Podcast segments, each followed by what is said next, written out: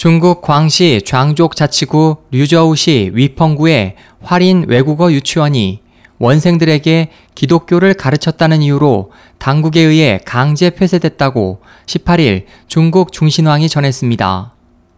보도는 당국을 인용해 지난 2009년 7월 설립된 이 유치원은 그동안 원생들에게 기독교적인 내용을 가르쳐 왔다면서 지난 5월 23일 위펑구 교육당국이 서면으로 10일 이내 폐원할 것을 통보했지만 유치원 측이 받아들이지 않아 이 같은 조치를 결정했다고 전했습니다. 또 유치원 대표 순 씨가 현재 지명수배된 상태라며 그가 원생들에게 정부 지정 교재 대신 외국 기독교 교재를 사용했고 교사 채용 시에도 기독교인들만 선별했기 때문이라고 덧붙였습니다. 교육 당국 측은 현재 중국에서는 학교 등 교육시설에서 종교적 내용을 가르치는 것은 법으로 금지되어 있다고 밝혔습니다.